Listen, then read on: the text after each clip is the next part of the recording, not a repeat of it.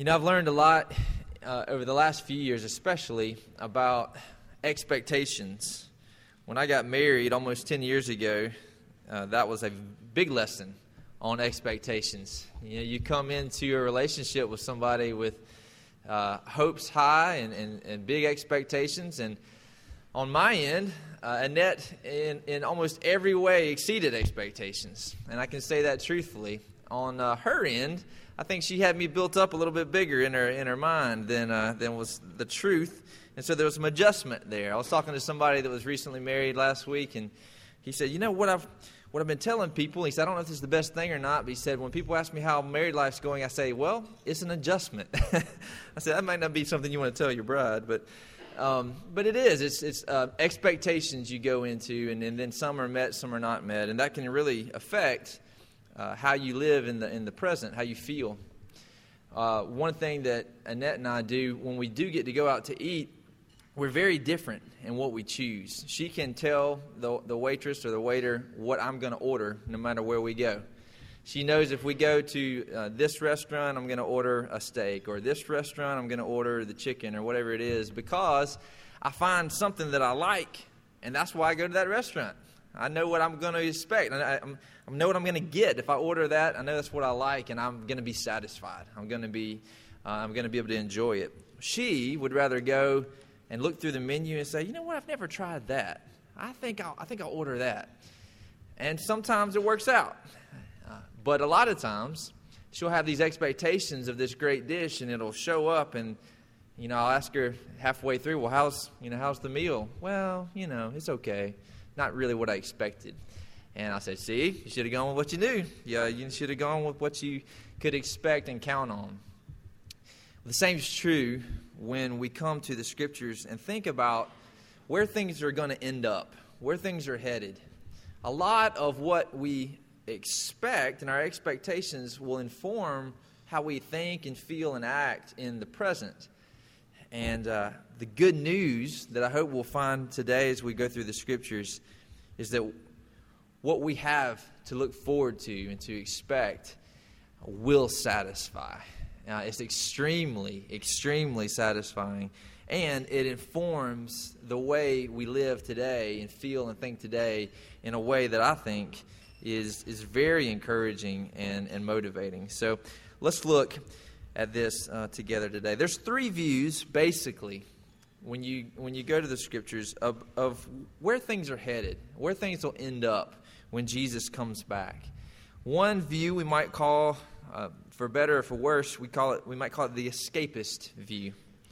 That you know when when Jesus comes back, the world's going to be totally destroyed, and then we're going to be taken away and spend eternity somewhere else in, in heaven our life in the body is only temporary, and the redemption is basically separation from, from, from this creation. Go somewhere else. Taken away. Um, escape. Let's escape. Let's get out of here. That's one view. Another view is a little bit different. It's uh, the annihilationist view that when Jesus comes back, not only is he going to destroy this earth, but he's going to destroy this whole universe. And he's going to create something totally new, a whole new universe, a whole new place, uh, area for us to, to dwell and live. And then there's a third view that we'll call the restorational view. That actually, when God comes back, when Jesus comes back, He's going to renew, to purify, to cleanse this world of sin, that there's a continuity between this and that. Just like there's a continuity between who Eric Ashley is now and who Eric Ashley will be when Jesus comes back, there's some differences, major differences, but there's some continuity. In the same way, there's a restoration, there's a continuity between the creation, the world now, and what will be.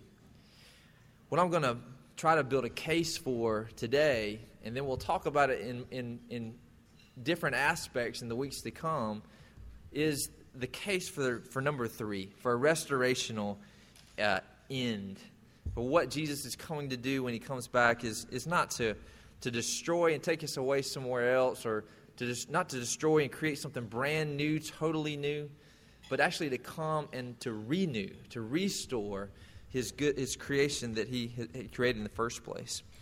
Um, before we get to the scriptures, though, let me give you a couple of. I'm basically going to build some reasons, and it may be convincing, it may not. Hopefully, it will, and we'll we'll we'll, uh, we'll end up with uh, drawing some conclusions of how we can how it applies to us today. But first thing that I think is is a, a reason to, to think and a reason for a restorational view of where things are headed is the idea that the Bible is one story. That it's the Bible tells a story of the same God. It's not the God of the Old Testament and the God of the New Testament. He is one and the same God. And he deals similarly with, with his people all the way through. Uh, a lot of times you'll hear people talking, well, that's, that's an angry God. That's the God of the Old Testament. The God of the New Testament is love. But hopefully, as you study the scriptures, you start to see, well, no. You know, when God judges, he does so for loving reasons. He does so because he cares for his people and for his creation. And so it's, it's, it's the same God, same purposes. Um, Paul Tripp, in his book, Broken Down House, says that he went to visit his father-in-law one day and his father-in-law said let's take a ride. I want to show you something that, that i'm really excited about. And he said he got in the car with him and, he, and as he got going he said his father-in-law started telling him about this new investment that he'd made. And he was thinking wow well, this is going to be something really interesting. I can't wait to see what he's what he's put his money his effort his energies into. He said as they started driving, they were going the actually opposite the direction he, he figured. They went not into the, the outskirts of the city, but they were going more and more to the, the, the inner city uh, and, and to worse neighborhoods and worse neighborhoods. And he said he pulled up next to a, a house where the, the yard, the grass was, was you know, waist high. Um, the the house was was big, but you could barely even tell that it was still a house. Windows were you know shutters were hanging down. The wood looked old and worn. Um, and he said, you know, father-in-law here, what, what, are we, what are we doing here? He said, well, just come here. I want to show you something. He said, they walked in, and he said, if you looked really, really hard, you could see, as you walked through the old house, what used to be a beautiful, beautiful dwelling place. But it was almost beyond recognition. It had become so dilapidated. And his father in law said, This is what I just purchased. He said, I haven't told your mother-in-law yet, but um, I, we wanted to get your opinion and your thoughts on it first. And Paul said he didn't. Paul said he didn't know what to tell him because he's sitting there thinking, "What in the world have you put your money into this for?" And he he, he said, "I can tell, I can tell Paul that you, you you're not really excited about this." He said, "Let me just tell you what I'm thinking. Uh, anybody can start from scratch and build something new, but I see in this." A, a glory, a former glory that I want to resurrect, that I want to spend my time renewing. And he said, over the years, with lots of money, lots of energy, lots of time put into it, it, it now is a beautiful, beautiful dwelling, probably even more glorious than its original um, state. And what, what Dr. Tripp says is that that's, that's who our God is. He's a God, if you read this, this, the story of Scripture from, from front to back, He's a God of restoration. He's a God who doesn't just give up on His good creation, doesn't just leave it to be and let it run amok, but He's constantly involved and invested in moving things toward restoration. You see it in, uh, the first Adam and then the new Adam. And you see it in the seed promised in Genesis 3 15 and 16 and what, what follows and how it's fulfilled. You see it in what we call covenant theology, the development of the covenants all through the scripture. It's one story of God um, preserving a remnant to redeem all of his creation. So that's the first thing, a story. Second thing, reason I, I would vote for a restorational view of where things are headed is the idea of death. The idea of death. Death is unnatural. At its very basic understanding, death is, is abnormal. It's not the way things were created to be. A lot of times you'll, you'll talk to somebody, they're trying to be comforting to, to somebody that has, has fears of death or, or maybe experiencing a loss, and they'll say, Well, you know, it's just. It just we're just passing through and, and you know don't worry about it you're going to someplace better and, and, and i understand all of those comments are meant to encourage and comfort uh, uh, for a, a, topic that is, is, is many times scary. But it's scary for a reason. Uh, Genesis 3 and, and Romans 3 and other passages talk about the reason death is, is scary, the reason we don't like it, is because it's not the way things were meant to be. Death is the ultimate consequence of sin. And sin is utterly abnormal and unnatural. It was not the way things were designed to be. So when we think of death, when we think of, of uh, my, I had a professor in seminary that used to say it this way. He used to say, I don't want to go to heaven. And we'd look at him and say, What are you talking about? And he said, Well, I don't want to go to heaven. He said, Don't get me wrong. I, I, I will go to heaven if I die today, and I'm, i would be excited about it. It'd be, be, we would be with Jesus. It'd be great. But what I'm hoping will happen is that I won't die. I'm hoping Jesus will come back first, and so I won't have to go through death because death is unnatural. Death is horrible. Death is a, a, uh, a punishment, is a consequence of sin. So that is, is more pieces of the puzzle. Now let's look at the scriptures. What do they specifically have to say? We don't have all the details, but we do have some things that we can draw on to fill out the picture. And first of all, I want to read 2 Peter 3 and just draw a few conclusions from it and then look at a few other passages. 2 Peter 3, um, starting in verse 5. They deliberately overlooked this fact that the heavens existed long ago. The earth was formed out of water and through water by the word of God, and that by, by means of these the world then existed, was deluged with water, and perished. Now think about what he's talking about there. The, the world was deluged with water and perished. Anybody got an idea of what he's thinking about there? The flood? The flood, that's right. Um, by the same word, the heavens and the earth that now exist are stored up for fire being kept until the day of judgment and destruction of the ungodly. But do not overlook this fact, beloved, that with the Lord one day is a thousand years, and a thousand years is one day. The Lord is not slow to fulfill his promise, as some count slowness, but is patient toward you, not wishing that any should perish, but that all should reach repentance. But the day of the Lord will come like a thief, and the heavens will pass away with a roar. The heavenly bodies will be burned up and dissolved, and the earth and the works that are, are done on it will be exposed.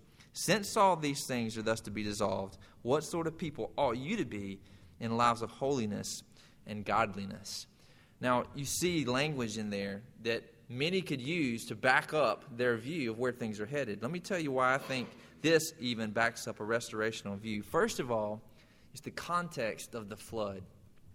It says here that the world was destroyed, deluged, and perished with the flood.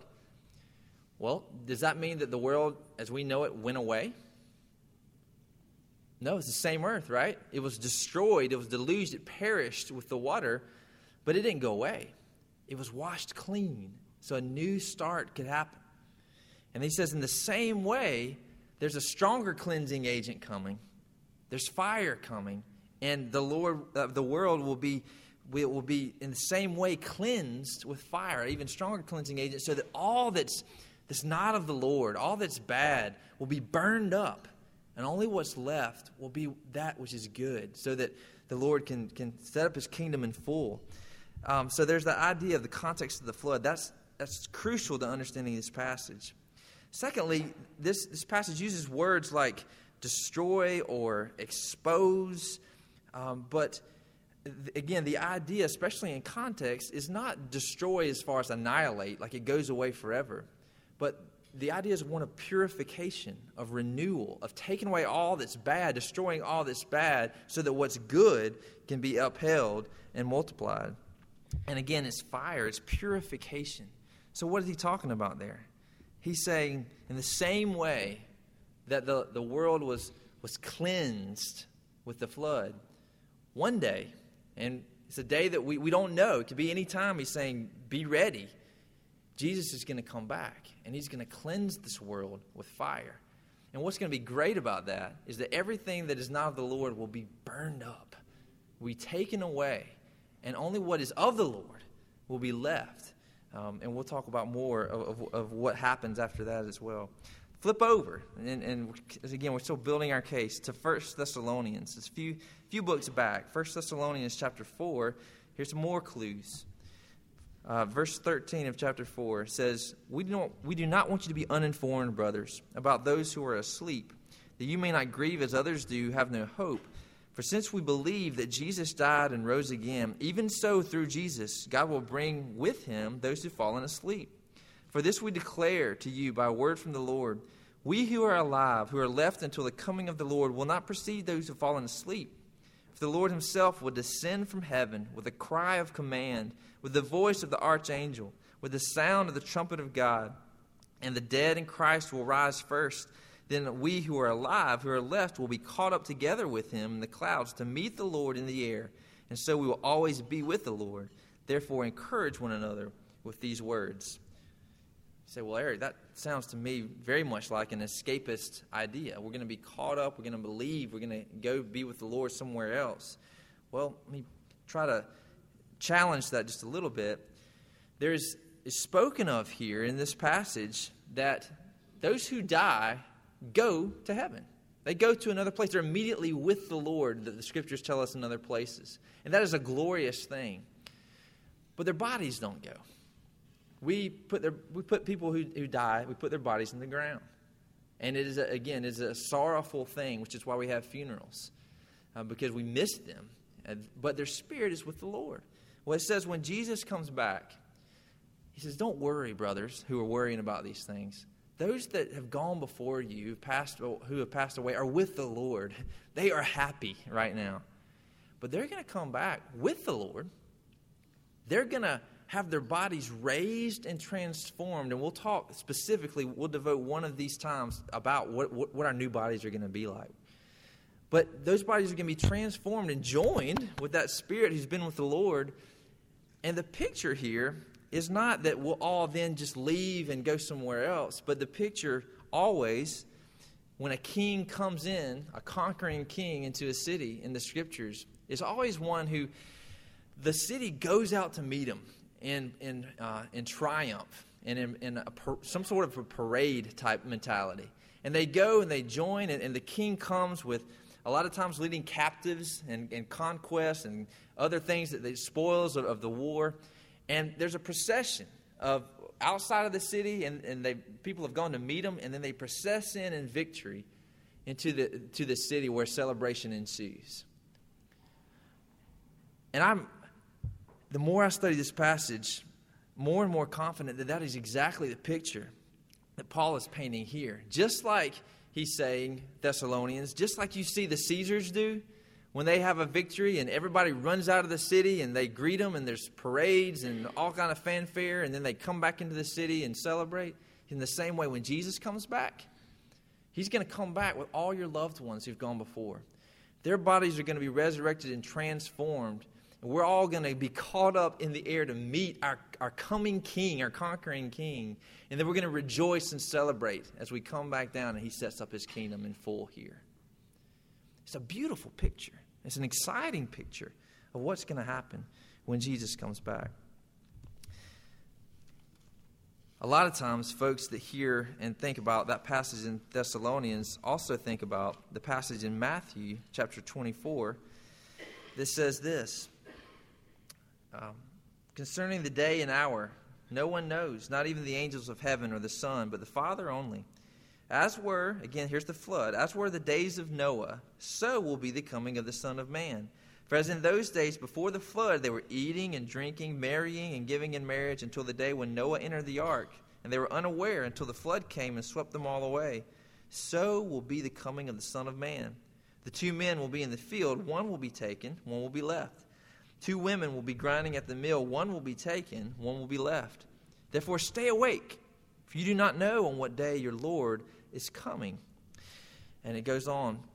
This is a passage that is one of the theme verses of, of the whole Left Behind series of books. Um, and I don't know if you've read those, but I think the author of those books made a critical mistake on his assumptions before he started writing. And it's, it's made really interesting fiction. But the context of this passage is the flood. And it talks about people that were standing there eating and drinking with, with one another, and they were swept away. So to be taken, is that good or bad? Be swept away, is that good or bad? That's bad, right? To be left behind is actually the good thing. To be taken in Scripture, nine times out of ten, is the idea of judgment. Those that are swept away, those that are taken away, are the ones that are receiving the judgment of the Lord. And so the picture here is that when the Lord comes back, it's going to be like the flood. Some are going to be taken away in judgment, others are going to be left behind as their coming king comes and sets up his kingdom in full, not somewhere else, but here. And he's going to, as he restores and renews all things. One more passage, and then we'll draw some conclusions. There's more that we could talk about here, but this is just a sampling. Romans 8, verses 19 through 24, kind of help, help us here as well. It says that the creation waits with eager longing for the revealing of the sons of God. And then the question comes in our minds well, why? Why does the creation wait for the revealing of the sons of God?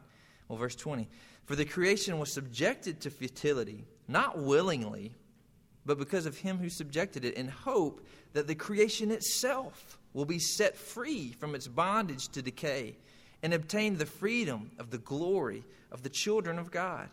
For we know the whole creation has been groaning together in the pains of childbirth until now. And not only the creation, but we ourselves, who have the first fruits of the Spirit, groan inwardly as we await for our adoption as sons, the redemption of our bodies. In this hope we were saved. Now that, that hope, now hope that is seen is not hope, for who hopes what he sees? But if we hope for what we do not see, we wait for it with patience.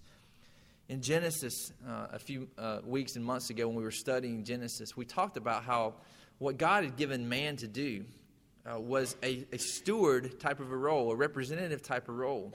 We talked about how when man fell into sin, it wasn't just mankind that was affected, but it was all that was under his representative control. All the creation was affected by the fall, so that the, the land doesn't yield its fruit to us like it should. Uh, so that animals that were created to, to have a, a, right relationship with people now flee because something's gone wrong. Uh, man's sin has infected and affected the world. Well, in Romans 8, you see the reverse of that. And what he's saying is, hey, the creation has been groaning since that time, not to be destroyed. The creation is not looking forward to being annihilated, it's looking forward to being renewed, to being redeemed. And it's saying, hey, the sons of men are the first fruits. Obviously, people are of utmost importance in God's eyes. And so the salvation of man is the utmost importance. But the reason creation is looking longingly at that and waiting longingly for that is because when they're transformed, it's just a matter of time, creation says, until all of creation is transformed, renewed, made new again. So there's some scripture passages. Um, one last, one last kind of clue or piece of the puzzle is just in the language of salvation itself in the scripture. Think of these terms that, that the Lord uses and that Paul uses, that others use all throughout the scripture to describe the salvation of the Lord. To redeem, which means to buy back, to liberate from freedom, not to take away somewhere else, but to set free, to buy back, to renew. It's not to destroy and start over again, it's to make something new again. To reconcile. Reconciliation is not about scrapping a relationship and starting a new one somewhere. It's about taking the existing relationship that's, that's wrong and at odds and restoring people to each other. Restore, restoration of a broken relationship. Regeneration. Again, it's a return to life again after being dead. Um, salvation itself means to return to health after sickness. And then maybe the, the biggest one, the incarnation, what we use to talk about the coming of Jesus. Here's God that doesn't just say, you know what, y'all messed up my world, I'm starting over somewhere else. But God comes to us. God Himself becomes flesh in the person of Jesus Christ, His Son. And even that signifies that God cares about this place. He's not left it to itself, He's come to redeem us and the creation that we're stewards and representatives of. So, conclusion, and we'll talk again more about some of these specifics, but expectations mean a lot. Um, Jesus is not, as I've heard some mention and, and pray, not in any kind of uh, purposeful way, but just to say, they've said, Jesus, come and thank you, thank you for coming and invading our world. but these passages tell us Jesus is not an invader. He's not somebody who's coming to a foreign land to invade. It's more the picture of Scripture is more of, hey, the rightful king is returning. And he's setting up his kingdom that he had started a long time ago and that he's been concerned about and working things all for the purpose. He, he's coming to redeem it, to restore it, to renew it. And for those of us that know him, we can anticipate that coming with excitement and joy. And we can put our hands to things today with hopes, with purpose that what we're doing matters. If we're doing it unto the Lord, if we're doing it for Him, if we're representing and ruling and filling and multiplying the way that He's designed us to, those things will last. Because He's not taking us somewhere else, He's not destroying the things that we're about today. His plan is to renew it. And so we can pray rightly, Come, Lord Jesus.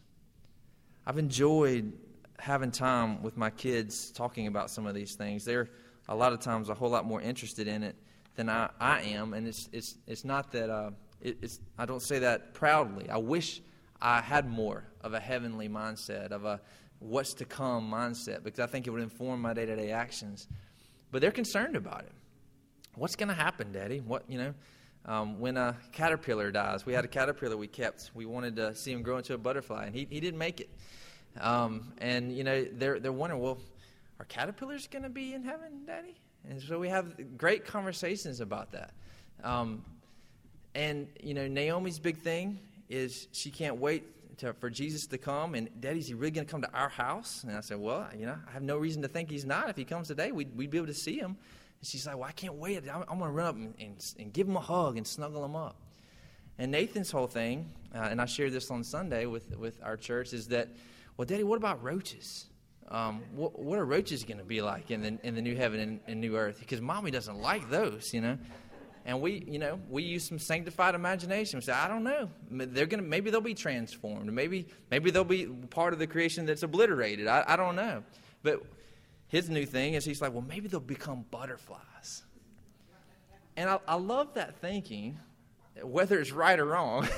I love that thinking because it, has got an underlying assumption, an underlying expectation that what we see today, there's, it's going to be changed. There's going to be many, many drastic differences, but it's all going to be good differences. It's not an obliteration, there's continuity, it's renewal of what we see um, today. So hopefully, that gives you a little bit of hope as you go out of here today, a little bit of encouragement that what you see, the good things that you see, are going to be even better uh, in the world to come. And, and the things that are wrong and broken um, are going to be done away with. And so we can, we can truly say, and, and with excitement in our voices, Come, Lord Jesus. Let's pray.